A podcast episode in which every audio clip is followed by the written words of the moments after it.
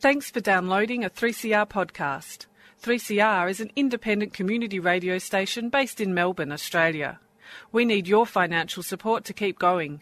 Go to w w w dot three c r dot org dot a u for more information and to donate online. Now stay tuned for your three C R podcast. Ah, welcome. Uh, you're listening to three C R Community Radio, and this is the Living Free program. Thanks, uh, Ruminations, for another great show um, highlighting issues around homelessness in Melbourne. Uh, my name's Bill, and for the next hour, my guests will be talking about alcoholism, the family disease. I'd like to welcome Celeste and Jenny to the three C R studio this afternoon. Hi. Hi. Hi, Bill. Um, they're members of Al-Anon family groups, and they're going to share their experience of living with alcoholism and how Al-Anon helps them. Um, so usually we we start the format um, talking about how we came in contact with alcoholism and sort of about, you know, growing up and, you know, what, what sort of things attracted us to um, to the alcoholic. So, um, Celeste, what was? How did you meet the alcoholic? Oh, I was young and I moved into a house, and then a little while later uh, a chap moved in, and I didn't know, but he turned out to be an alcoholic, so that was my introduction. Right. So, um, what? How did you? Uh, how were you attracted to the alcoholic? I think he was there and we just sort of clicked, and uh, he had a sort of understanding. I felt that he understood me. So that was a nice thing to have when someone feels that they understand you. Yeah. Yeah, okay. Um, so when did you realise that his drinking was different to other people? I don't think I actually did realise. Uh, I was told by one of the other guys in the house. It was about this time of year, you know, just before Christmas, a lot of drinking going on, and one of the other guys in the house said, oh, you know, he might have a drinking problem. And I defended him, of course, because I couldn't be with someone who had a drinking problem. And he said, I think he's an alcoholic. And I said, well, I don't. And he said, well, I bet he is. And I said, well, I bet he's not. So I thought, right, I'll fix you. I want to win this bet. So I called A A and said, you know, this guy's drinking this much and also drugging. I didn't know about the drugging till later on. And they usually go hand in hand um, with some people, not always. And um, the person that was manning the phone, A A said, well, look, he probably is, but there's something for you, and perhaps you'd like to go to Al-Anon. And I thought, oh, you know, oh, my, oh. So he's an alcoholic, so I lost the bet. And I thought, oh, damn. And the next thing is I lost the bet, but I had a wonderful life after that. Right, okay. Um, so did you, you said earlier to me that, that you wanted to save him, so you had this, this feeling that there was something wrong, but you couldn't really identify what it was. But you you felt he was special and needed needed support. Oh, he needed saving, and I was the one to do it because yeah. everyone was saving something. They were saving the whales and they were saving yeah. trees, and I thought, well, I better save something, and I wasn't sure what. And so he came along, and so I thought I better save him. Right. Okay. Um, Jenny, what was your introduction to the alcoholic? How did you how did you meet?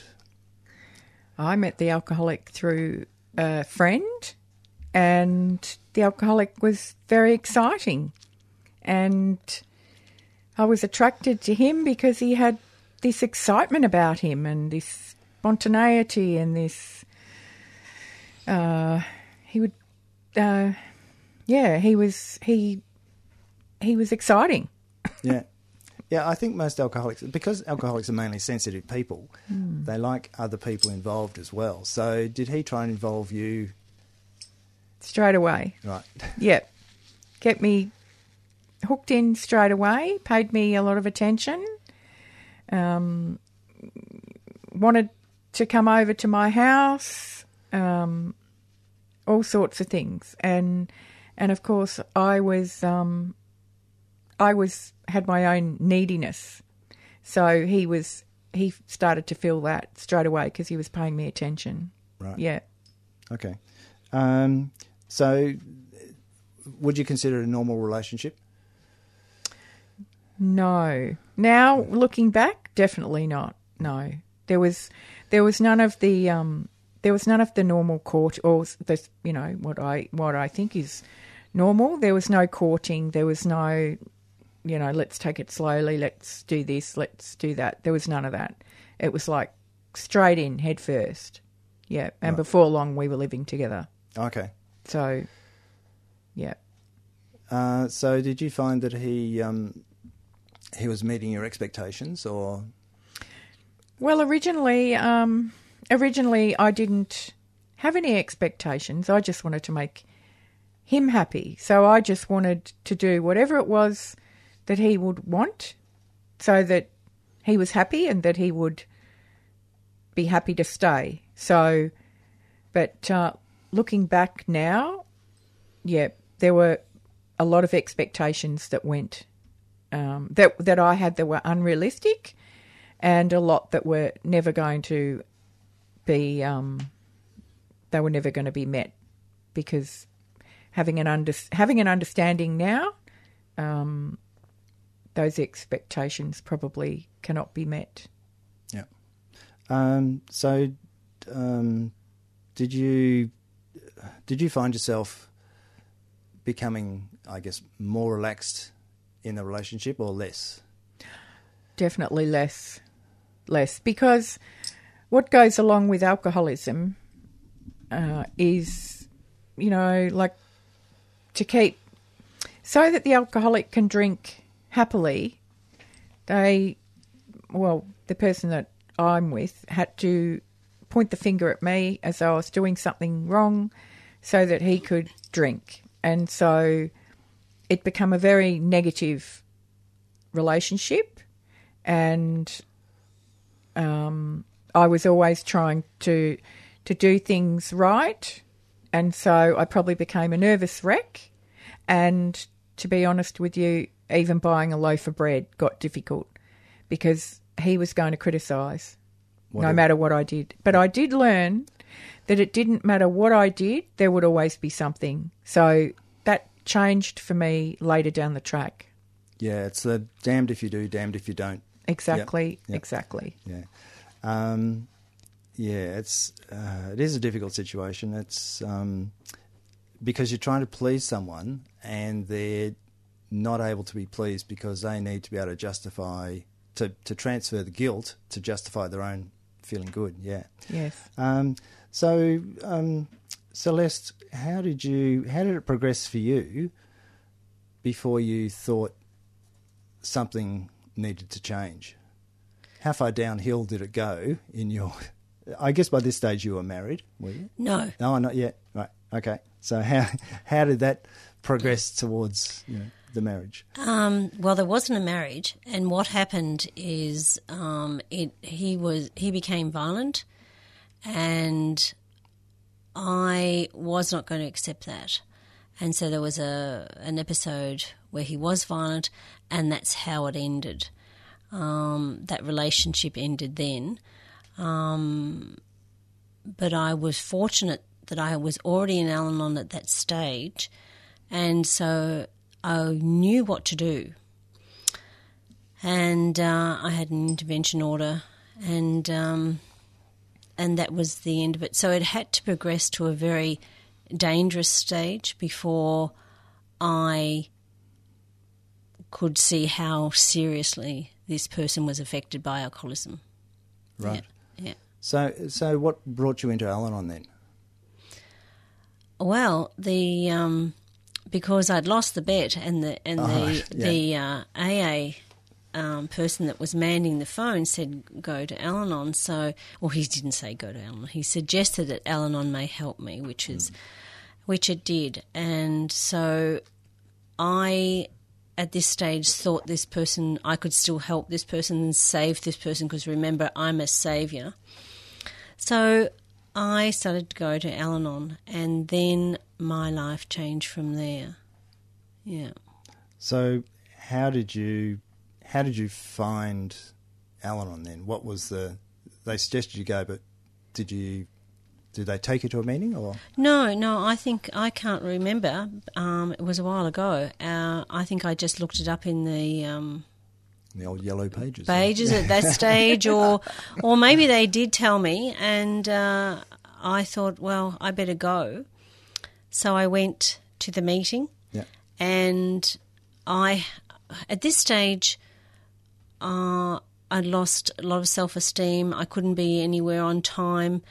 And I wanted to be a good student. You know, I didn't know what this Al-Anon thing was. Um, and so I got there early.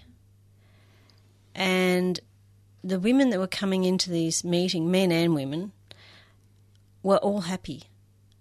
They were extremely happy. And I thought, oh, my God. And they're married to them and they're living with them. And, oh, my God, I just I hadn't seen a bunch of people that happy for so long.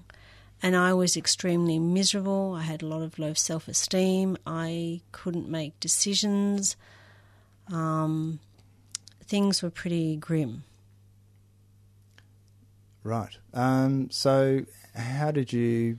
Most most people, when they come to Al-Anon or any twelve-step group, um, identify with others through shared, you know, shared stories, I guess. So could you... do that with, with other people? Could you identify your situation with others' stories? I think what I identified with was that they, the part that sort of impressed me most, that these people were happy and that they they were sharing sort of things on, you know, drinking and violence was one thing, or drinking and drugging. So I had a an idea that I was in the right place right right from the beginning. So there was, people would be saying their story and what happened in their situation, and I'd think, oh, that's happening to me too. So I thought, oh, I'm in the right place here.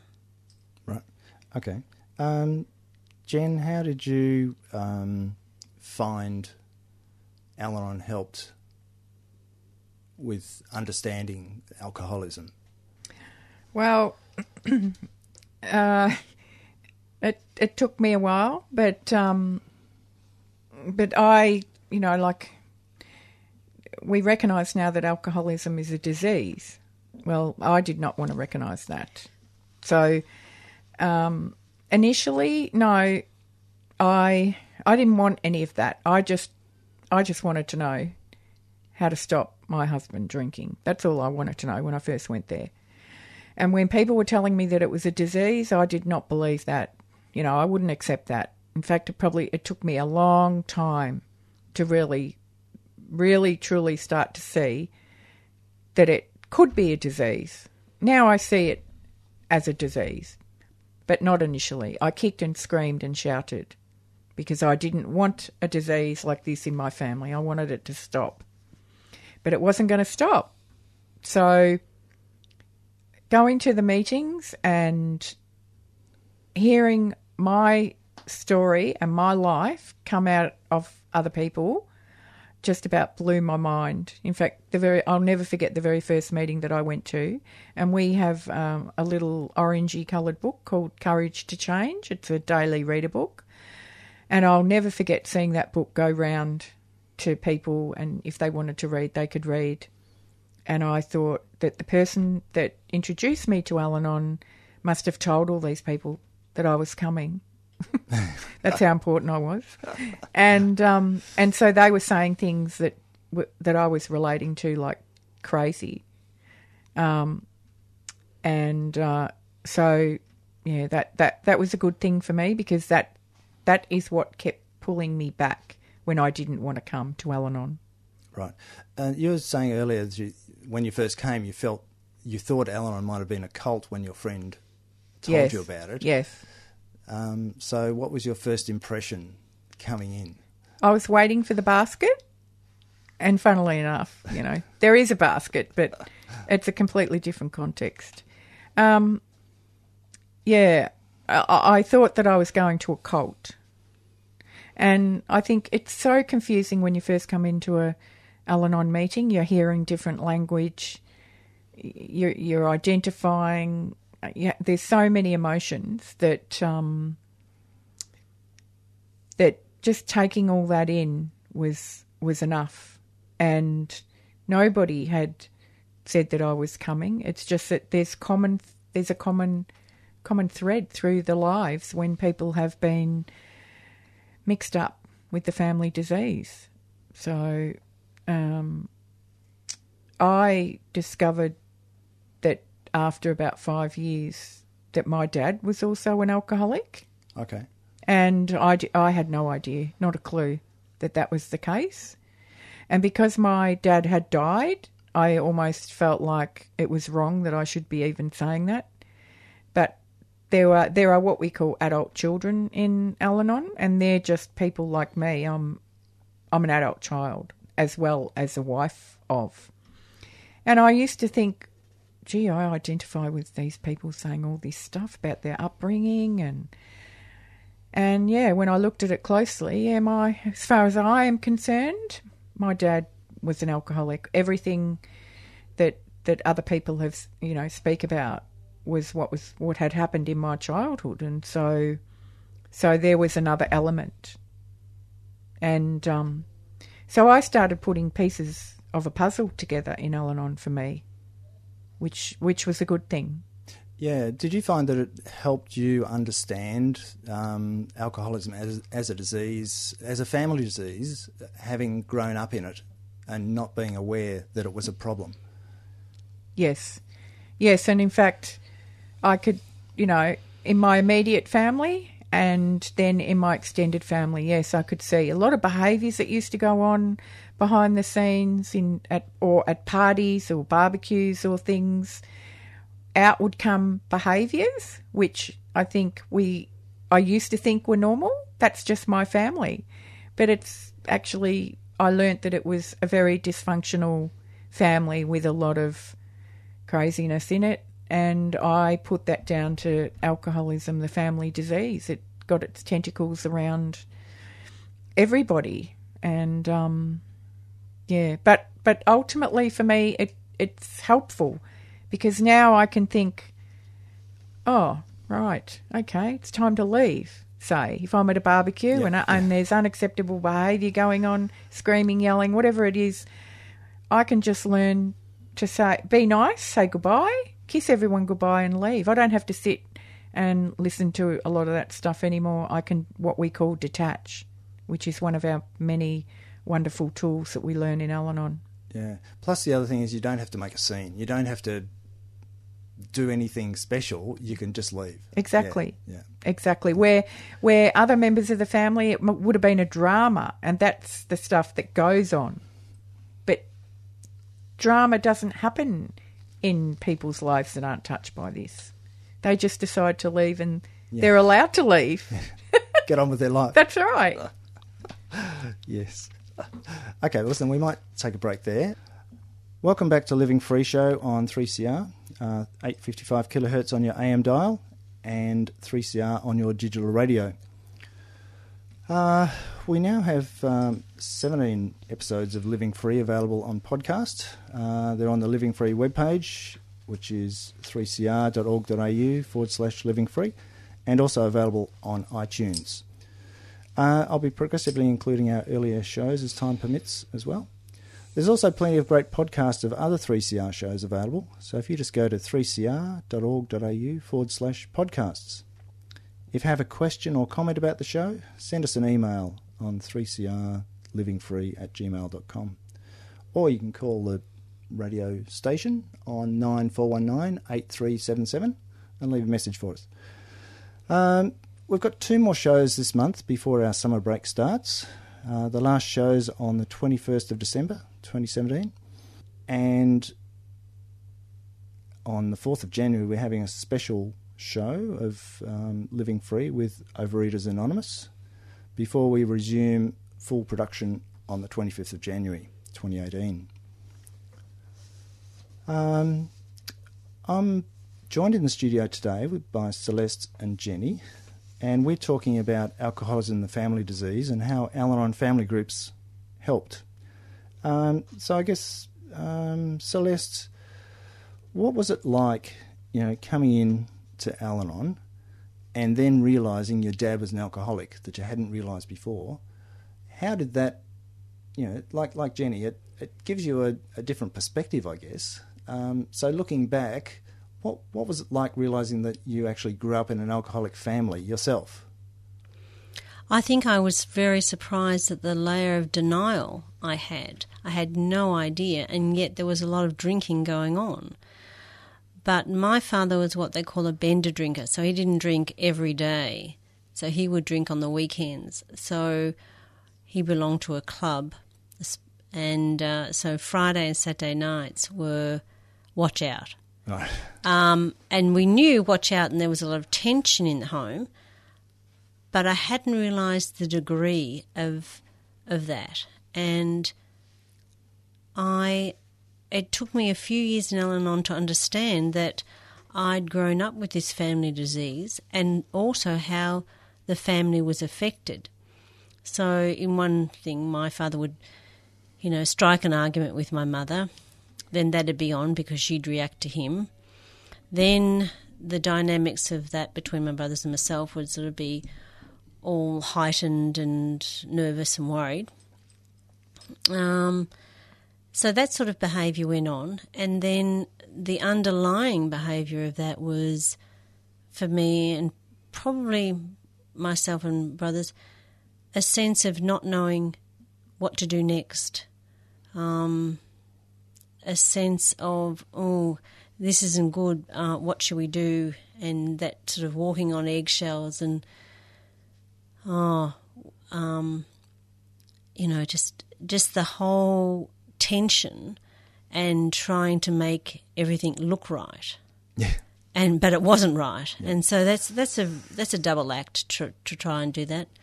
So it was surprising to see that I'd grown up in this family disease, and yet I still didn't know how much it affected me growing up and how much it affected my adult decisions. I had no idea.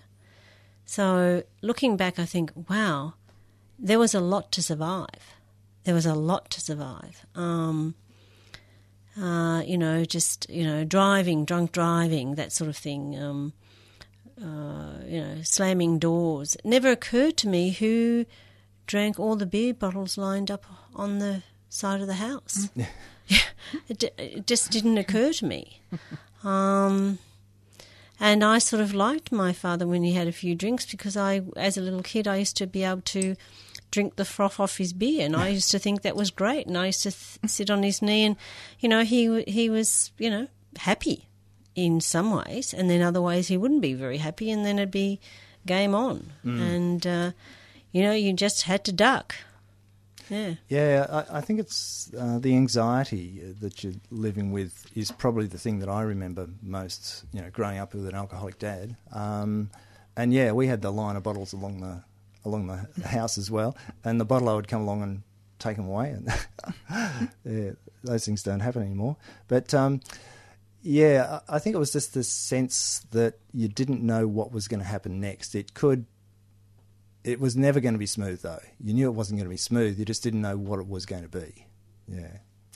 Um, so Jenny, um, realising that you grew up in an alcoholic family as well, so when did you realise your part in the family disease, and how did how did that affect you? Can I just say firstly that I had the bottles as well and I'd forgotten about that, which is quite funny. Um, I think the question was... Oh, I just, just realise, you know, your part, you're realising that as as yep. the family, we we play a part in the the family disease of alcoholism, because we're the, we're not the protagonist, but we're the antagonist. We we make it worse. You know. Yes. Well, I know that uh, I was probably married at this stage, and I'd be doing I'd be doing something in the kitchen, and um, there'd be criticism, because they go hand in hand with the disease, criticism and telling you how to do it and control and all that. And um, so I'd, you know, I'd answer back, or... not answer back like I'm a naughty child, but I'd respond, and not always kindly, and So I learnt in Al-Anon to shut my mouth. And I couldn't believe what happened because it stopped.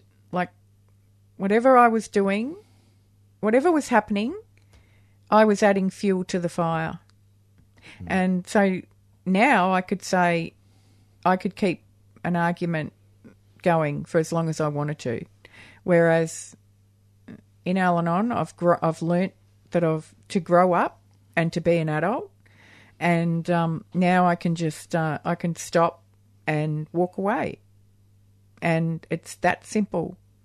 And that that was quite a surprise because I thought that I always had to defend myself and what I was doing, so I had to respond. That's the way I looked at it. I grew up with that.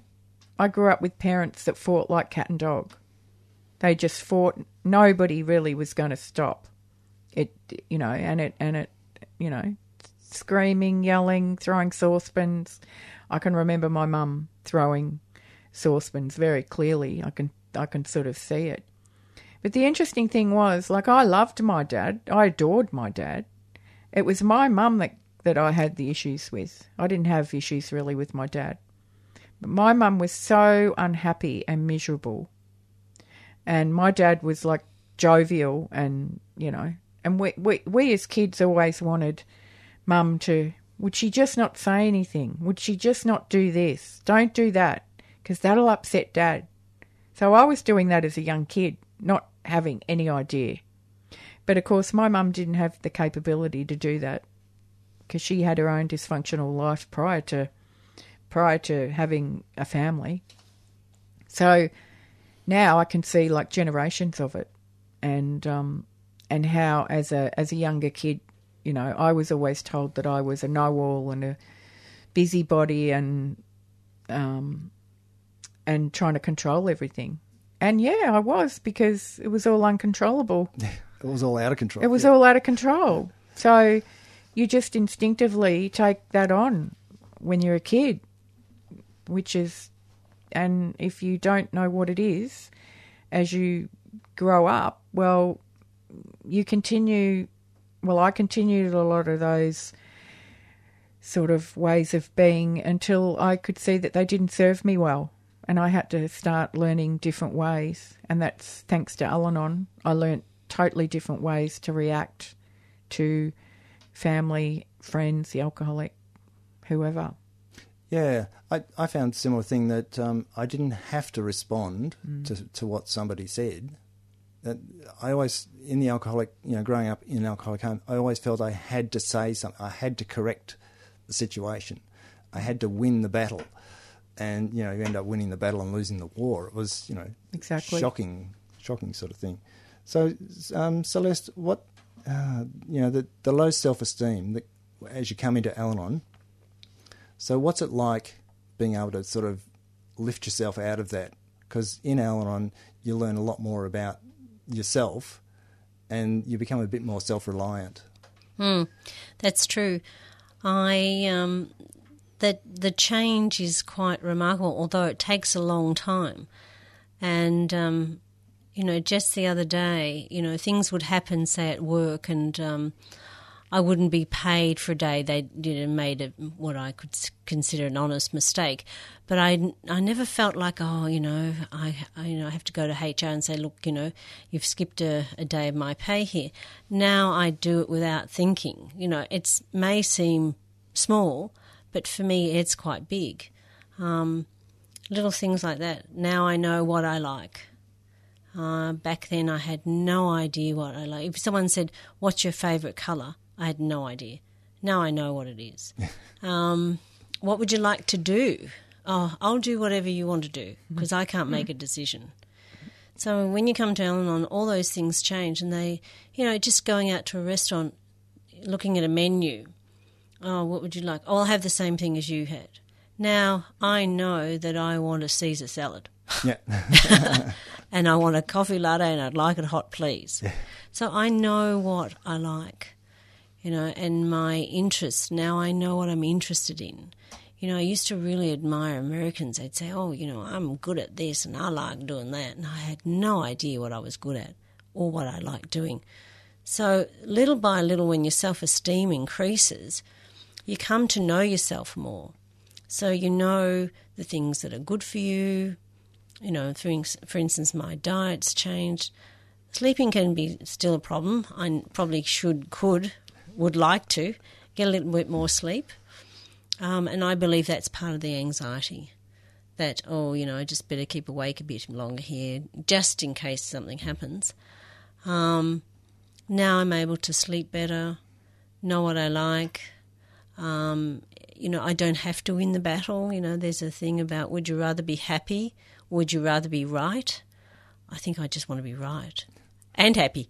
So I, you know, I want it both. Mm-hmm. Um, but if it's if it's um, if it's too hard, I just let that person have their thing, and I go on. You know, and is it going to really destroy my day if they're, you know, to let them have their argument? Not really. So it's those sort of things that have changed for me. Um, you know, how. How I want to spend my day. I would never ask myself that before. I would just, you know, wake up and go through the motions. Now I think, how would I want to spend my day? You know, and what's what's a reasonable amount of work, you know, just even housework or gardening, whether before I would have to get the job done. Mm. For some reason I'd have to, you know, just get it to the nth, and I'd be exhausted, and then I'd be resentful that I wasn't getting any help. And now I think, oh, you know, I'll do an hour of that and stop and have a cup of tea. I never used to sit down and have a break, you know, even in your own home. Yeah. I find that quite incredible. You know, if someone said to me, you know, I've been working in the garden four hours non-stop, I'd say, whoa, that's a bit... That's excessive, yeah. Yeah. But, uh, and I'd say, don't you need a break? Well, or, you know, knowing me, I'd probably march out there with a cup of tea and make them have a break. Yeah. But um, I don't... Before, I never used to do that to, for myself, but now I will. Yeah, it's it's a lot easier to see in others what we should do ourselves. Um, yeah, but doing it for ourselves is, is quite hard. Mm, yeah, exactly. Yeah. You're listening to Living Free on three C R, on digital radio and live streaming on three c r dot org dot a u forward slash streaming. Uh, I'm talking with Celeste and Jenny from Al-Anon Family Groups, and we're talking about alcoholism, the family disease, and how a program like Al-Anon can help you live uh, with an alcoholic or live around alcoholics. Um, so one of the things, um, Celeste, I was going to mention to you was um, in Al-Anon they talk about detachment. So do you want to talk about how detachment, what it is and how you sort of use it in your life? Mm, this is something I never thought I could do, and I didn't know what it was. Um, my idea of detachment before Al-Anon was just leave the room or slam the door and leave the room or something. And I didn't realise you can just, you know, detach from an argument. Just don't get involved. Very simply put, um, just be quiet. Don't say anything. Don't answer back. Just... You know, those aha uh-huh moments, you know, aha. Uh-huh. And, you know, sometimes it still happens in our kitchen today, and I'm not um, with an alcoholic, and the person wants it done a certain way and I want it done a certain way. And I will just say, when I'm in the kitchen, I'll do it my way. And when you're in the kitchen, you can do it your way. It's our kitchen. So that sort of thing. Um Just, you know, I just, I never knew you could not respond. Um, in my home, I was brought up fairly strictly, and so it was either don't answer back or speak up. So it was very confusing, you know. So um, that idea of detaching is very much a peacemaking idea. Um I find myself arguing and being argumentative very exhausting. I find it emotionally draining. And um, I find alcoholism is an emotional disease that doesn't make sense. So if I'm engaging in something that doesn't make sense, I'm not making sense to myself either. Yep. Okay. Um, so, Jenny, one of the other things that we were talking about earlier was um, not making the situation worse. And I think coming to Al-Anon, I always made the situation worse because I felt I had to do something in response to the alcoholic. Mm. So what's your take on all that? Yes, and the I, always, I, I was always fighting for my, like I suppose, treading water and um, and feeling as though I have to explain. You know, I have to keep saying it until this person understands what I'm saying. Yet, you know, we've got many, they call them slogans in Al-Anon, and one of them is um, what somebody else thinks of me is none of my business. And therefore, what somebody else thinks of the way I'm chopping the vegetables is none of my business. I can just turn off. It it it, it is easier said than done, but practice. If you practice, I'm not saying that I'm perfect because I'm far from perfect, but I'm certainly much better at it than what I was. I don't I don't have to have the last word. I don't I don't have to keep saying it. Like they say that um, if you say things more than twice or three times, you're trying to control the situation. So I don't have to keep going because I know I'm dealing with it, in this, in my case, an adult, and they have heard me. Whether they choose to hear to, to take it in, well, that's not my business. Yep. So that's the end. Whereas in days gone by, I would be walking around the Coles supermarket. I'd leave the house. I'd storm out. I'd drive off in a fit. And the only place to go late at night is the supermarkets. And I can remember walking around the supermarkets Um, trying to figure out what I was going to do, waiting for, at th- at that time, my alcoholic to pass out and go to bed. But uh, I don't do that now. And I, I wouldn't do that now anyway because I've learnt to look after myself.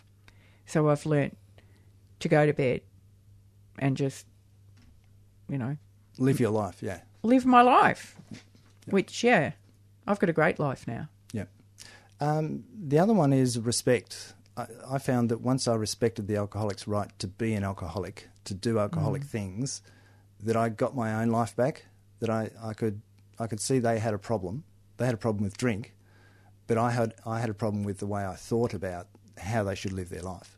And once I took my focus off the alcoholic and onto my own life, I realised that there was lots of things I could do about my life that I wasn't doing. Yes. And I think that's the... that, to me, was the kicker, that I had to do something. I was responsible.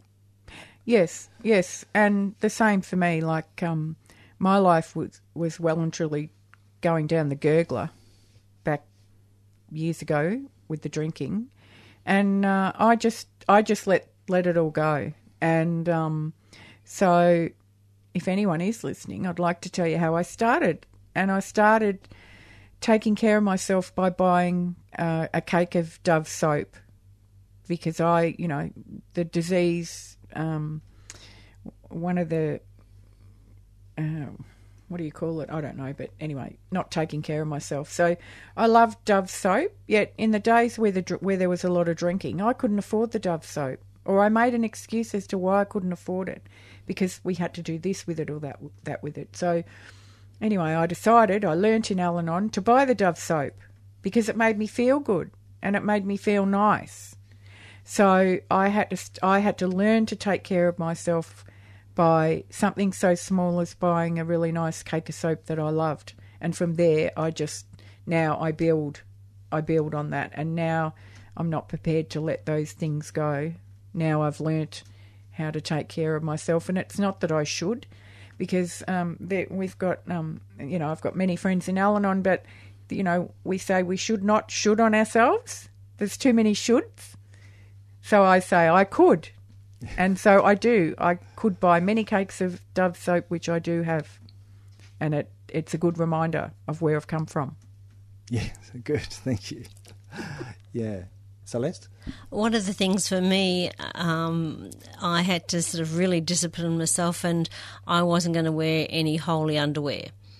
um, or any T-shirts with holes in them. And just recently I've had some, um, oh, I don't know, bugs um, in the wardrobe, and they've gone through a couple of T-shirts. And I went, oh, you said you'd never wear holy T-shirts. And so I think, oh, and now I've sort of said, oh, I'll keep them for the garden. I said, no, nope, in the bin. So I think, to be honest, I think I've got one there that's got a hole in it that's for the garden, but I'm definitely not going to wear that out. And it was those sort of th- things that build self-esteem, you know, looking after yourself. And sometimes it's from the outside in, and sometimes it's from the inside out. But for me, I had to start by what I was wearing. I had to like it. Uh, it had to suit me, um, and it also had to be clean and with no holes.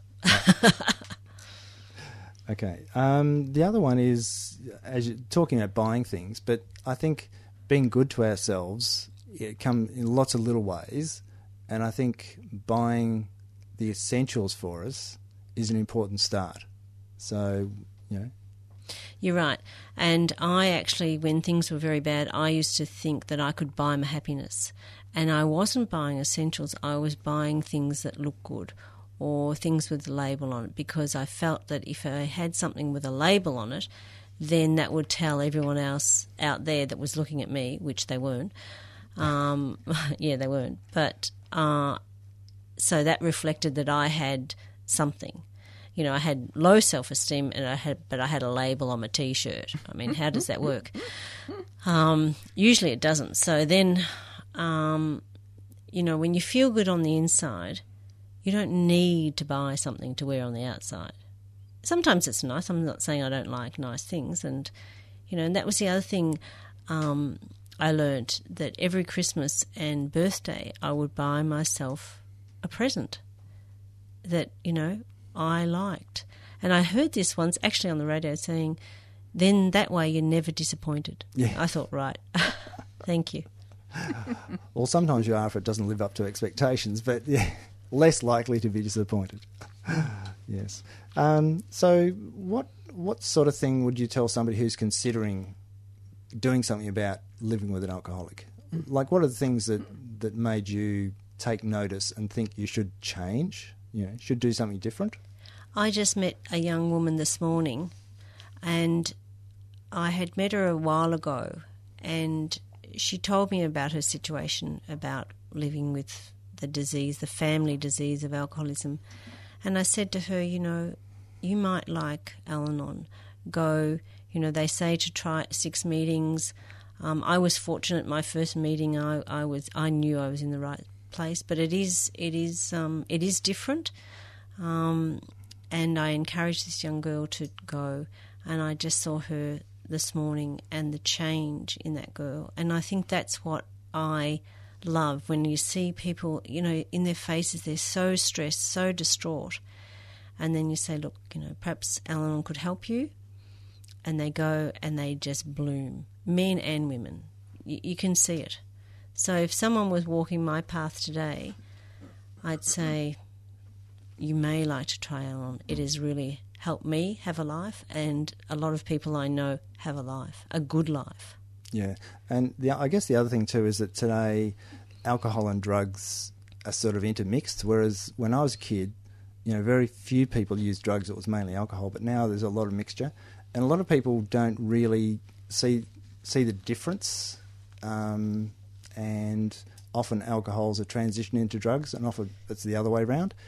But I, I guess for people who are in alcohol drug issues, then twelve-step programs can help them stop obsessing about the, the well-being of the alcoholic and start looking at their well-being. So, Jen, what what's your take? Yes, well, yeah, because that's exactly what I did. I It was just all about the well-being of the alcoholic. That's what you mean? Yeah. Mm. It was all about it was all about the alcoholic in my life. It wasn't about me. Now I've turned it around. It's all about me. It's all about me, and, and I go, oh, well, I'm going to go anyway, because there's a lot of things that I stopped doing. I stopped going places. I I was a very social person in my twenties and I became a very isolated person. But now I've gone back to being a very social person, because I, I understand that I have only been given one life and I can make good choices now. What somebody else does, unfortunately, is their life. And um, apart from not being responsible for it, that is their life. And if I... If and yeah, so if I continue to focus on somebody else's life, my own life is just ticking away, and so I want it to be great, which is which is what I get from Al-Anon. I get all the tools for good living and all the tools to learn how to look after myself, and so yeah, I, I would say to anybody, please go to Al-Anon. I'm on the phone roster, and I say to people, please, please, just go to one meeting, and then hopefully from there, you know, the um, what, whatever they decide to do is up to them. But yeah. If you go to one meeting, well, then you've been exposed to it. Yeah.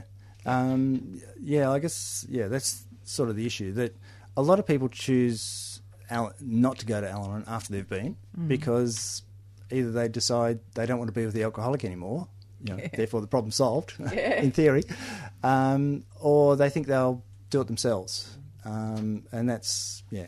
There are many ways, but, yeah, I, I think it, it's certainly benefited me. It's given me back my life, which is, yeah, and that's the important part. Yeah. Sure is, Bill. Yeah.